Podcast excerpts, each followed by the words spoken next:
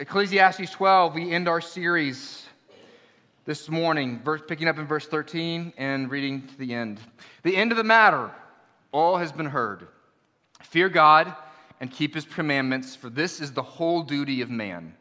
For God will bring every deed into judgment with every secret thing, whether good or evil. This is the word of the Lord. Praise be to God. You can be seated. Thank you. Well, for some of you, you're going to be relieved to see Ecclesiastes be done. It's been a little bit overly philosophical for your taste on a Sunday morning. Uh, for some of you, you've really enjoyed it. We're going to be going a number of places this summer. We're, we're going to jump into the life, just kind of do a biopic over the next uh, month and a half or so, looking at the life of Elijah, Elijah and Elisha. And then we're going to dive back into Ephesians, which we have uh, been in a long term series of Ephesians, taking little breaks like we've been doing uh, but we will dive back into Ephesians, the second half of it, uh, in the second half of this summer, uh, leading to uh, a look at Ephesians chapter 5 on marriage for the entirety of the fall. So that's where we're going. But we have, we're finishing up Ecclesiastes. And, and like I said, Ecclesiastes for some of you has been really, really great. For others of you, you have found Ecclesiastes a little, a bit, um, a wee bit philosophical, uh, maybe. And, and, and, indeed, wisdom literature in the Bible uh, Proverbs, Ecclesiastes, Job's, much of it does uh, seem philosophical. And, and that is for good reason. You know, actually, the word philosophy literally means love of wisdom. Love of wisdom. That's what the root word in Greek of philosophy has two words philo, which means love, and sophia, which means wisdom. It is literally the pursuit or the love of wisdom. That's what the study of philosophy is. But Ecclesiastes has probably been annoying in much the same way that you think of, a, of philosophy as being annoying, in that it seems to run in circles. It seems like week in and week out, we would hit some, some of the same territory. Hey, this won't satisfy you. It's all vanity. Enjoy life, though, and fear God. That, we're going in circles, it seems. And round and round we go. And this is what, for many of us, why we, we can't stand to read the philosophers of our age or any age, because they seem to be constantly chasing their own tail. They have questions in which they never actually come to any firm answers about. They like to poke holes in everybody else's worldviews, but they never put their own feet down anywhere. And frankly, you're not even sure what the point of what they're saying, anyways. This is how many of us view philosophy. But Koheleth, the teacher here of Ecclesiastes, is a philosophy professor. But he is a better one than the ones that the world usually offers us. He loves wisdom and he's been pursuing it. And he wants you to love wisdom as well. But he actually reaches a conclusion a very clear and definitive conclusion about the essence of your life. And how does he say it? What's the summary we could say? Fear God. He doesn't just say fear God, but he actually moves on and says, oh, Fear God and obey his commandments. And this says, This is the whole duty of man. That phrase, the whole duty of man, essentially saying this is the essence and purpose of life. This is what orients and gives meaning to your life. He's been looking at this word vanity or this Hebrew word hevel, which some translate meaningless. Other words, it's vanity or vain or vapor. It means that everything in life is kind of like a breath or a vapor. It's temporary and passing.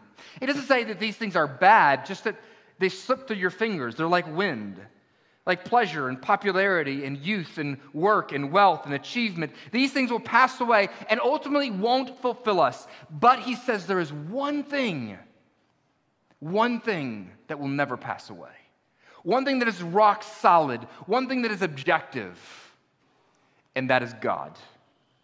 And so, two words in particular that Teachus gives us this morning that will help you shape your life, the arc of your life, toward a life of wisdom. And they are these two words fear and judgment. The fear of God and the judgment of God. And those are the two points we're going to look at this morning. First, let's look at the fear of God. If you want to get wise, you need to have a fear of God. The fear of God is the very end, and might we also say it is the beginning of wisdom, right? Proverbs chapter 9, verse 10 says, The fear of the Lord is the beginning of wisdom, and the knowledge of the Holy One is insight. Fearing God is what will ultimately give you not just wisdom in this world, but joy and contentment and a clarity of purpose. But it is not simply the beginning, it is also the end. What the teacher has done is given us, he said, I'm going to give you a journey through life and all that life can offer you. He says, I've experienced it all wealth, power, pleasure, beauty, youth, work, all these things. And yet, at the end of it all, what gives life purpose is the fear of the Lord.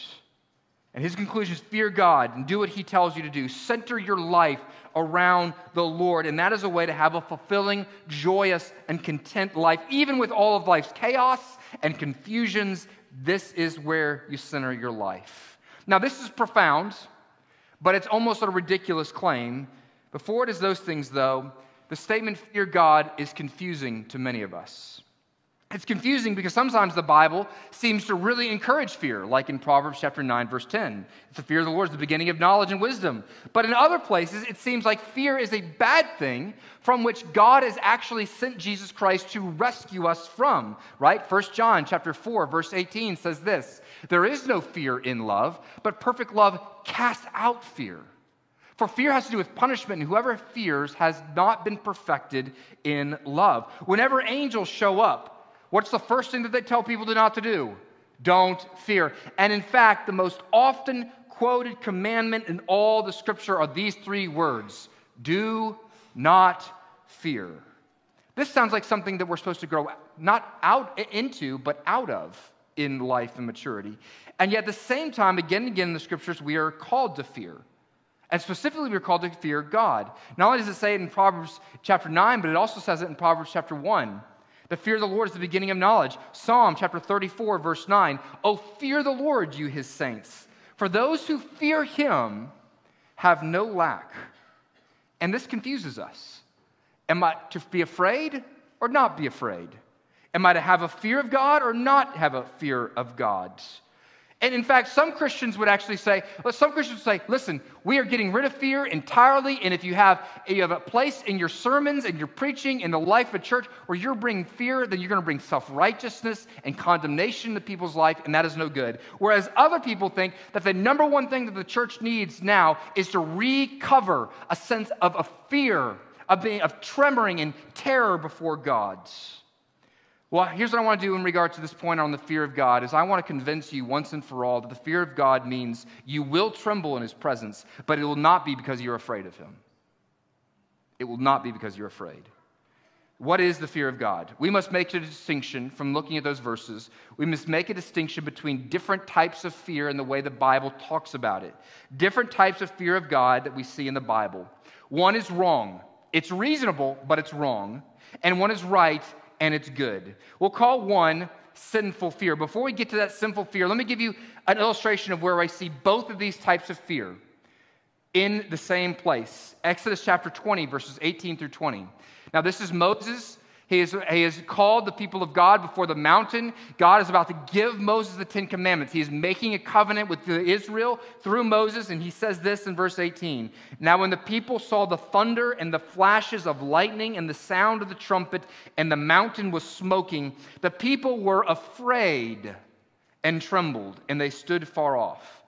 But then Moses said this, verse 20 Moses said to the people, you speak to us and we will listen, but do not let God speak to us lest we die. And then Moses says back to them, Do not fear, for God has come to test you, that the fear of him may be before you, that you may not sin. Did you hear what he's saying? Do not fear, do not be afraid, instead draw near so that you might what? Fear God. Don't fear so that you might learn to fear. In other words, that he's speaking about fear in two different ways. And so, one, we're going to look at the sinful type of fear that we need to get rid of. It is this type of fear that Moses wanted to remove from the life of the Israelites at the feet of God at Sinai. It is this fear that we want to remove that we saw in Adam when he first sinned. What does he do when he sins? He hides. Adam was the first one to feel this type of fear. And his reaction in that moment is that its essential nature is that sinful fear drives you away from God. Did you see it in Exodus chapter 20, verse 18? What was the people's response physically when they were afraid of God? The people were afraid and trembled, and they stood far off. This is the fear of the unbeliever who actually hates God, who remains a rebel at heart, who fears being exposed as a sinner, and so must remain far from God. This is the fear that Martin Luther experienced before coming to faith. Yes, he was a good monk, and Luther once explained, though, that under medieval Roman Catholicism, he had grown up with this. He said this here's how he experienced Christ was depicted in the religion that I was given, was depicted as a grim tyrant, a furious and stern judge who demanded much of us and imposed good works as payment for our sins. My heart and bad conscience quite naturally shun him whom I fear. So he's talking about almost like the psychology of because of his sin and God's wrath, that he's what I want is to be away from God. I shun God. And he continued, I did not love God. Yes, I actually hated the righteous God who punishes sinners, and secretly, if not blasphemously, I was angry with God. You want a biblical illustration? There's actually the parable of the unfaithful servant. Remember, remember Jesus gives the parable of, the, of of a guy who leaves to a faraway country and has a couple servants, and he gives each of them a certain amount of money. And he says, I want you to invest it and steward it. And he comes back, and there's one unfaithful servant of the three. And the unfaithful servant says, says why he didn't invest the money. He goes and hides it. And he explains why he didn't invest the money. He said, I was afraid of you because you are a severe man. In other words, this is an illustration of one who's like out of there being afraid of the master will not use their life for good and for the master's glory. He doesn't see the master's kindness, he only sees the master in his parsimonious severity, a Scrooge in the sky, and therefore the servant is simply afraid. One final illustration from a quote. In case you think maybe I'm trying to downplay the holiness of God and saying that it doesn't mean being afraid, let me bring a Puritan into the mix. Here's what Puritan Stephen Charnock said He said, when we're afraid of God in the simple way that our response is to run with hatred. He says, when we apprehend a thing that is hurtful to us, we desire much evil to it. You, can you read the Old English? God is hurtful to us. We're afraid of him hurting us, and so we desire evil, as may render it incapable of doing us the hurt. The fearful man, he says, wishes God deprived of his being. Out of slavish fear, he now talks about religious people. Out of slavish fear, fear, people will perform all manner of external duties in order to appease a God that they secretly despise. To all the world, they can seem devout and exemplary Christians. These poor slaves can even pontificate on the important, forgotten, forgotten importance of the fear of God, only it is the fear, the wrong fear, that they know. There must be a fear that is beyond, that is something better than simply being afraid of God.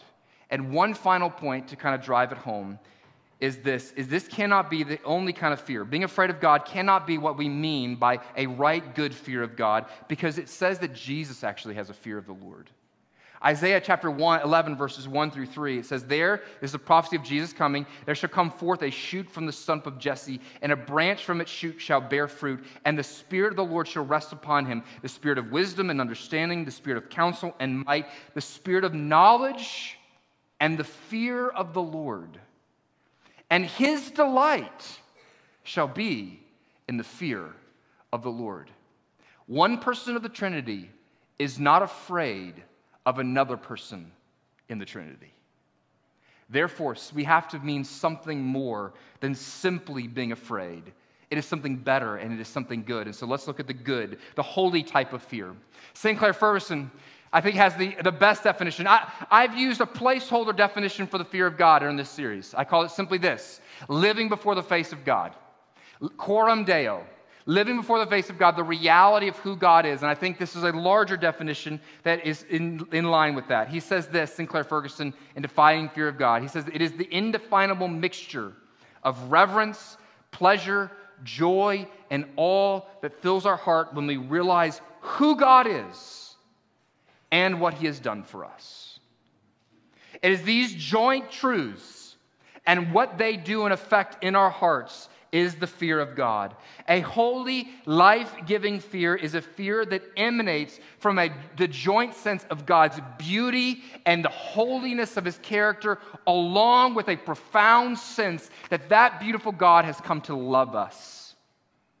When you stand before that which is truly lovely, which is glorious to behold, there is actually something frightening about it. And the sheer loveliness of something can both draw us near and make us want to hide. Such is the impulse with the beauty of God. God is the creator who made the stars and named them one by one. He is great and he is majestic. He is full of might and power and holiness and goodness. He is in, ineffable in creativity and he is a God who has a soul piercing love for us. Now, often now, what comes with the fear of God is the sense of our place in the face of his beauty. Right? When we feel, when you're in the presence of someone who is lovely and beautiful, what do you begin to, to notice about yourself? You start to remember the acne that you saw in the, in the, the, the mirror this morning. You begin to remember that you didn't quite uh, wash correctly. You, remember to, th- to have a full sense of your own ugliness. And in the presence of his might, we realize that we are but dust. He is eternal. We are creatures. He is the creator. He is lo- lovely. We are ugly. And the teacher of Ecclesiastes has been reminding us over and over and over again of our place. You may be a political bigwig, but you don't have the power of God. You may be rich, but it will go away. His riches don't. You may be very religious, but it's nothing compared to his holiness. You may be very knowledgeable and worldly wise, but it is nothing in comparison of the fullness of God's wisdom. You can't wrap your mind around his wisdom. While this is not, and this cannot be, this sense of our own unworthiness is not in the essence of fear, right? For Jesus could not have had this kind of fear, right? Jesus was not, was not feeling ugly in the face of God. But it does for creatures provide us the context for the other aspect of the fear of the Lord. The fear of the Lord begins by seeing the fullness of his beauty and his character. And then the other aspect is when you begin to see the beauty of that character turn towards you and face you and say, I have affection for you. This is what draws out the fear of the God in us. The all that he loves us. Yes, it is our place that we are small and weak and sinful, but it is also our place that this beautiful God has placed his eyes of affection upon us.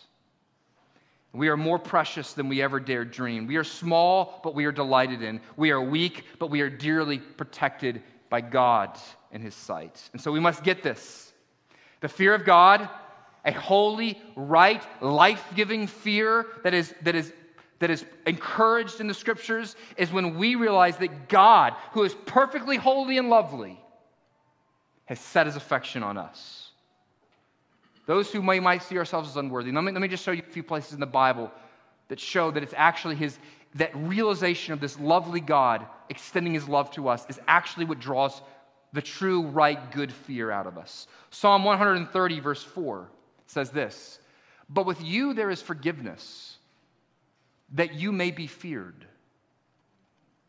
The forgiveness of God. God is willing and able to forgive us. He does not treat us as our sins deserve. He has seen us and He has held us still with love and compassion, and He draws near to us, and He does so at great cost to Himself. And when you realize that, your heart is filled with awe, with reverence, with amazement and joy. It is forgiveness that leads to a sense of fear. We'll give you another passage where the prophet Jeremiah in the Old Testament is speaking about the new covenant that is coming in Christ Jesus. He's talking about what God will do through the Messiah. He says this I will cleanse them from all the guilt of their sin, and I will forgive all the guilt of their sin and rebellion against me. And this city shall be to me a name of joy, a praise and a glory before all the nations of the earth. Who shall hear of the good that I do for them? And what's the result of all that good? And they shall fear and tremble because of all the good and all the prosperity I provide. What leads to fear? Seeing the goodness of God to you. And so the fear of God, once again, is the joint realization that here before us stands one who is mighty, who is light, who is holy, who is glorious, who is majestic, who is a gleaming jewel of righteousness, who is inevitable in his brightness, who is the shining star and the perfect one, and that perfect one has looked upon you with his blazing eyes with love and affection. And the response that when comes out of a heart that beats with any sort of life is awe reverence, fear. And the evidence of such fear is what? Fear God and obey his commandments. The end of the matter fear God and keep his commandments. If you want to know if you fear God, then you look and you see, are you keeping his commandments? The fear of a, child takes great pains, great pains not to displease the father, not because they believe the father is going to crush them, but because they love the father and they've experienced the father's love so beautifully that they desire not to displease him. And so it is when you see this beautiful and bright and shining holy God turn his eyes of affection upon you, you go, I desire not to displease him. And in fact, the fear of the Lord means your life begins to revolve around Him, around His loveliness, and around His love for you. You know, you remember, kind of take an astronomical kind of look at it. Remember, centuries ago, there was the sun, there was the belief that the sun revolved around the earth. And as we know now, that belief is wrong. The earth revolves around the sun, and so it is when you come to the fear of the Lord. This is the way to a wise and good life, to make your life center around Him, that He becomes the sun of your solar system. Ever had a and this is, his, his life can handle this. His power and His might can handle you centering your life around him. You ever experienced this? Maybe for those of you who've been in high school or those in college, you had a friend who suddenly gets a boyfriend or a girlfriend and they fall off the map. You're like, uh, where did Sam go? Like, he got a girlfriend and we haven't seen him in like six months. What's happened there? His life now revolves around somebody. Now, what usually happens in that sort of relationship? It doesn't go anywhere good. In fact, revolving your life around one particular person usually leads to a disordered life. You lose friends, you lose security, things go badly in that kind of situation. But when you revolve your life around the Lord, He has the weight and the gravitas in which the centrifugal force of your life can be centered around Him, and He puts the stars and the planets of your life in right order. Now, this has implications for every area of your life, and I don't have time to show it in a bunch of different ways, but I'll choose one. Some of you live lives of utter fear of utter fear in a bad way of other people. In fact, there's a, there's a well known um, Christian counseling book called this When People Are Big and God is Small. And some of you have that problem. And when people are big, it means your life is ordered around people. Not to love them and care for them as God has called you to, but to get something from them. And so you spend your life being manipulated by others and codependent on others and controlling and manipulating others or simply being angry at others. And so, what do you need? You need a better sun. You need to see that God is more lovely. He is bigger and better and more powerful than your, fa- your parents, whose failures still control your life. Or your spouse's perpetual critique of you, which constantly leaves you upset and angry. God is bigger and better. And so you must learn to reflect in the midst of the face of the pressures of those around you, to look and say, God is bigger and better. Their word about me does not ultimately matter. What ultimately matters is will am I living before the face of God? Am I revolving my life around him? And what you need in that moment in order to move out of a place where other people they're disappointed with you with you or your sense of always having to grovel at their feet does not control you. And in order to get away from that, you have to go and reflect upon the grandeur of God and what he says about you. You need to see that this God is bigger and better and has entered in and he has drawn near to you and he says, You are mine. I am with you. I am for you. I walk beside you. I approve of you. I value. And nothing in this world, what it says about you, can change that or undo it. No matter what your spouse, how they critique you. And therefore, in that moment when your spouse critiques you, what will that allow you to do? I can listen. Maybe they're right. It doesn't have to crush me, though, because my world is not falling apart. Because him and what he says about me, that's my world. That's my world. And this will actually give order to your life. It will banish the anxieties from your life as you reflect upon the beauty and the power and the might of God, the gloriousness of Him. John Donne, John Donne was again one of those kind of Puritan figures. You would never want his life. He had a terrible life. God gave him difficult providence after difficult providence after difficult providence. He lost wives, he lost children, he was afflicted for much of his life. And on his deathbed, he contracted the plague. He's like, oh, that's a nice cherry on the top of my life of suffering. But here's what he says at the end of all these things, one of his final words was this Give me, O Lord, a fear of which I may not need be afraid. What he is saying there is this you can either fear God or you can fear everything else. You can either center your life upon God and what he says about you and who he is, which can never be taken from you, or you can center on anything and everything else in this world where moth and rust may destroy, and you will live your life in perpetual fear. Or you can choose this fear, a life giving fear. One kind of one final quote on the fear of God to sum everything up from Charles Spurgeon. In this childlike fear, there is not an atom of fear that, which signifies being afraid, not one atom. We who believe in Jesus are not afraid of our Father. God forbid that we ever should be. The nearer we can get to Him, the happier we are. Our highest wish is to be ever, forever with Him and to be lost in Him. But still, we pray that we may not grieve Him. We beseech Him to keep us from turning aside from him. And we ask for his tender pity towards our infirmities. And we plead with him to forgive us and to deal graciously with us for his dear son's sake. As loving children, we feel a holy awe and reverence as we realize our relationship to him, who is our Father in heaven. The fear of the Lord. It's the end of the matter. Fear of the Lord. And if you will center your life around this, you will live a life of fulfillment and wisdom. But there's another word judgment. this longing to please and to honor the perfect and lovely one is enhanced all the more when we consider this that it is this very loved one that you will stand before and give an account one day. It is the lovely one that you will stand before and give an account. And so the judgment of God gives you a vision for the wise life now. Here's what it says Ecclesiastes ends this way, last verse. For God will bring every deed into judgment, with every secret thing, whether good or evil.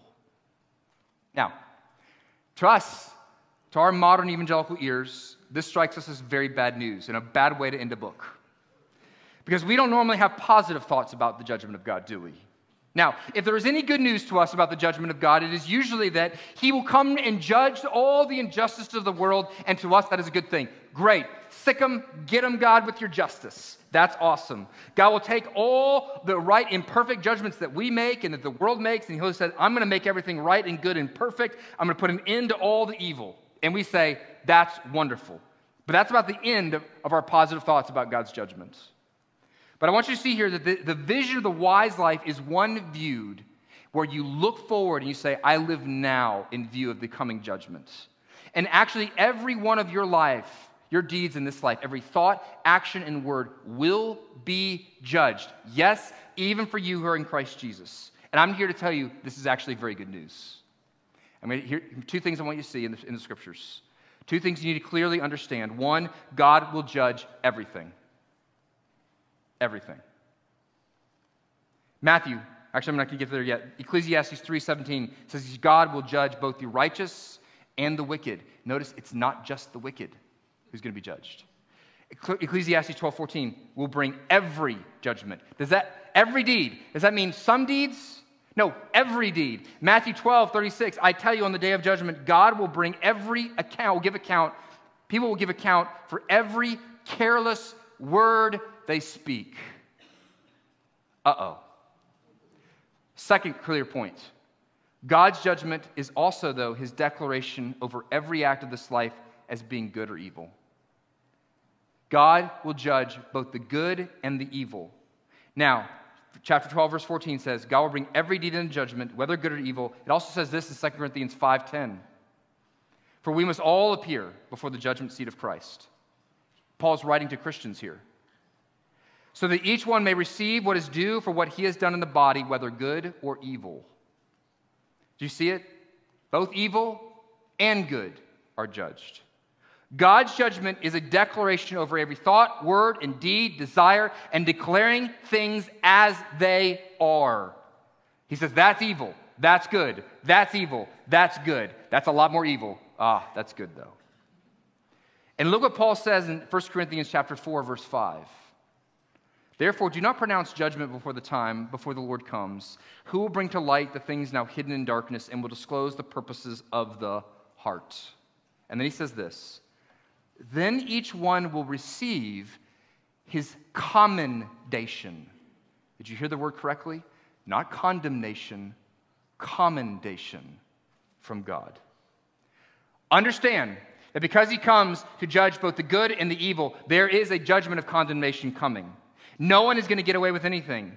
And so some will say, well, huh, that's great. For those of us who are in Christ Jesus, God's judgment of commendation over my sin and evil deeds no longer applies to me anymore. My judgment day was on the cross 2,000 years ago. And to that I said, yes and amen. There is now, therefore, no condemnation for those who are in Christ Jesus. But you know what? There's two kinds of judgment. Did you see that? There's a condemnation for evil and there's a commendation for that which is good. Commendation for evil and a commendation for that which is good. In other words, God's judgment is also Him looking for reasons to declare and approve over your life as that which is good. That which is good. You have an appointment waiting for you on high when you will stand before the judgment seat of Christ Jesus. And what awaits you there is not a decision whether you go to heaven or hell, but whether you will, what degree your joyous reward will be. And that is good news. So we might wonder, in fact, in that conversation, when we stand before God, will He bring up my sins? You know, my dad used to talk, talk, to me and try to encourage me as I remember as a young child. He would use the illustration and say, Listen, beware of disobeying God because one day you will stand before him and he's going to put all of your deeds on upon a huge movie screen. Now, do you think that's right? I think there's many in the church who would say that is evil and that is wrong. Here's what Louis Berkhof says, though, in his systematic theology. It is sometimes objected that the sins of believers which are pardoned certainly will not be published, that means made known at that time.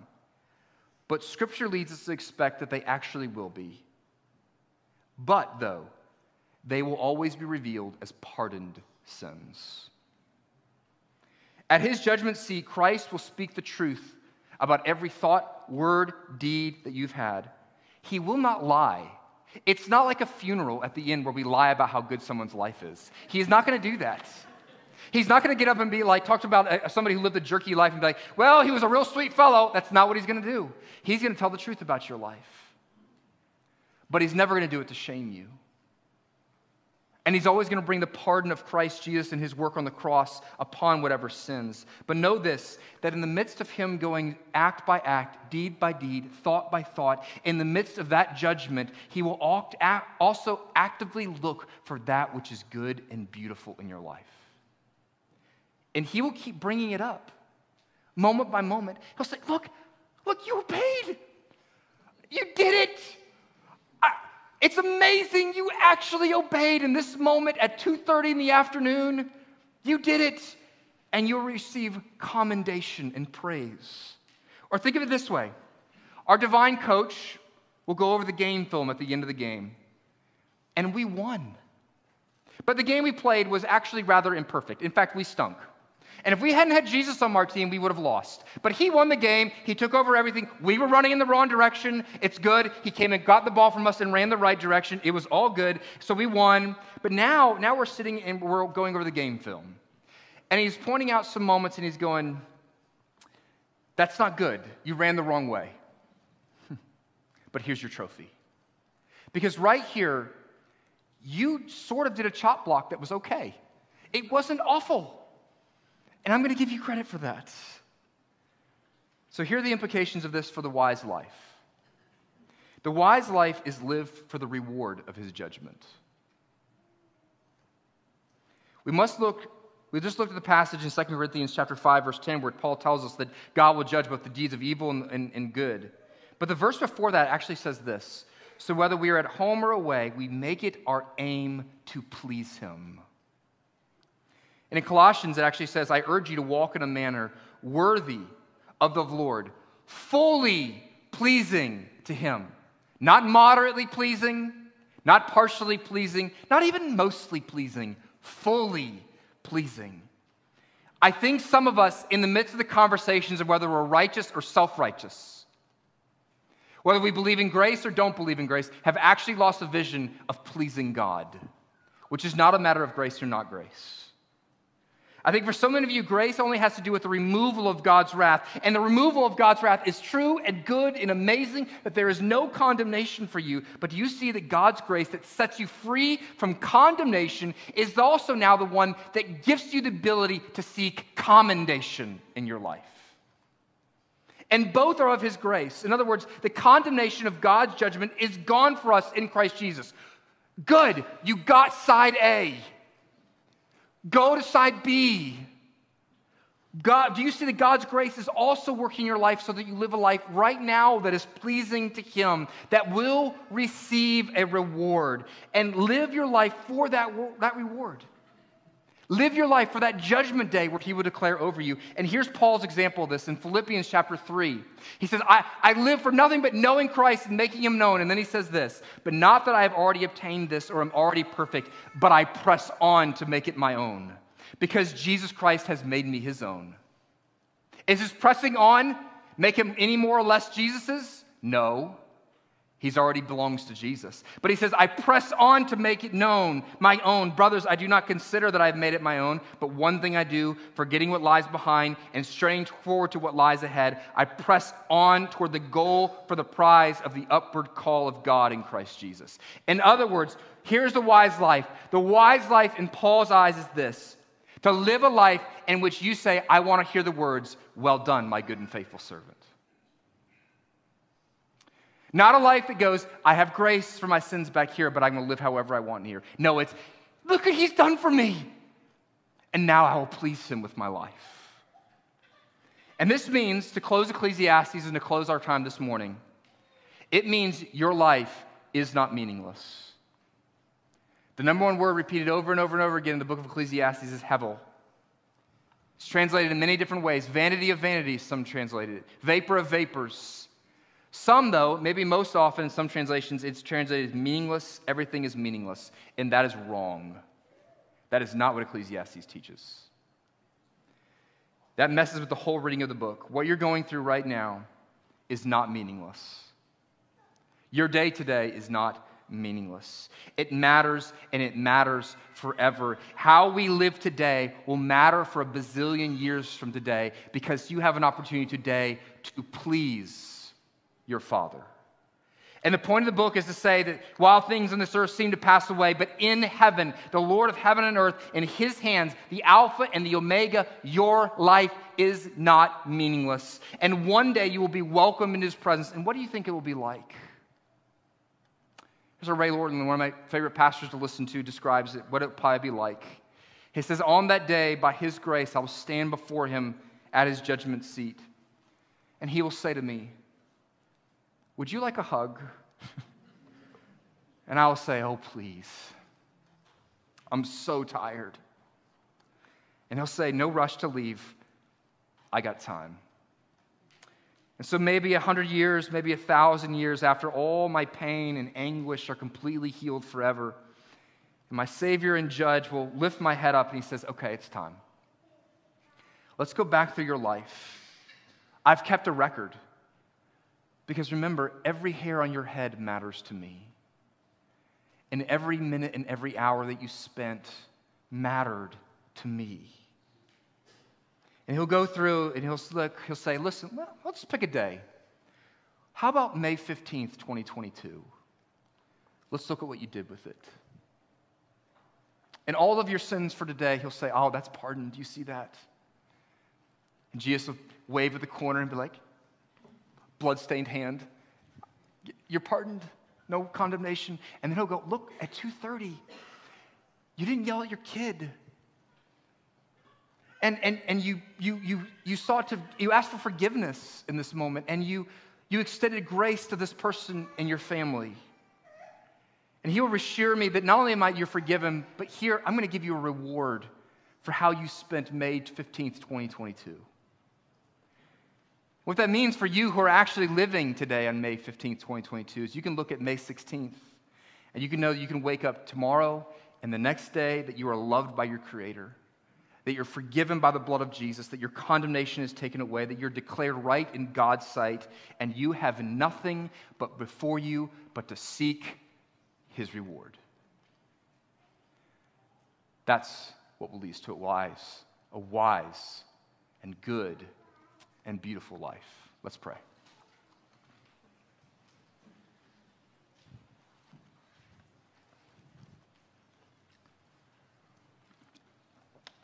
Oh, Heavenly Father, we need to relearn the fullness of grace.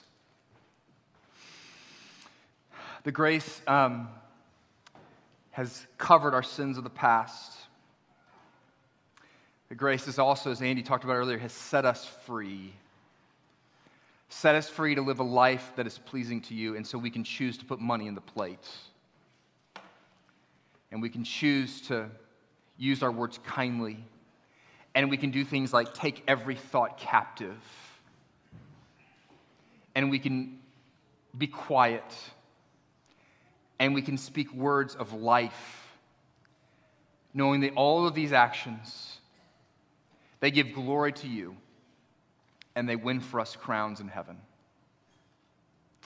And so, Lord, we thank you What we praise, we ask you this morning that what you might do is, as people who are no longer condemned, who are accepted and beloved, that you may now give us the grace of the Holy Spirit to teach us to live a life that is pleasing to you. And where we lack the wisdom to do that, would you come help us? We pray this in Jesus' name. Amen.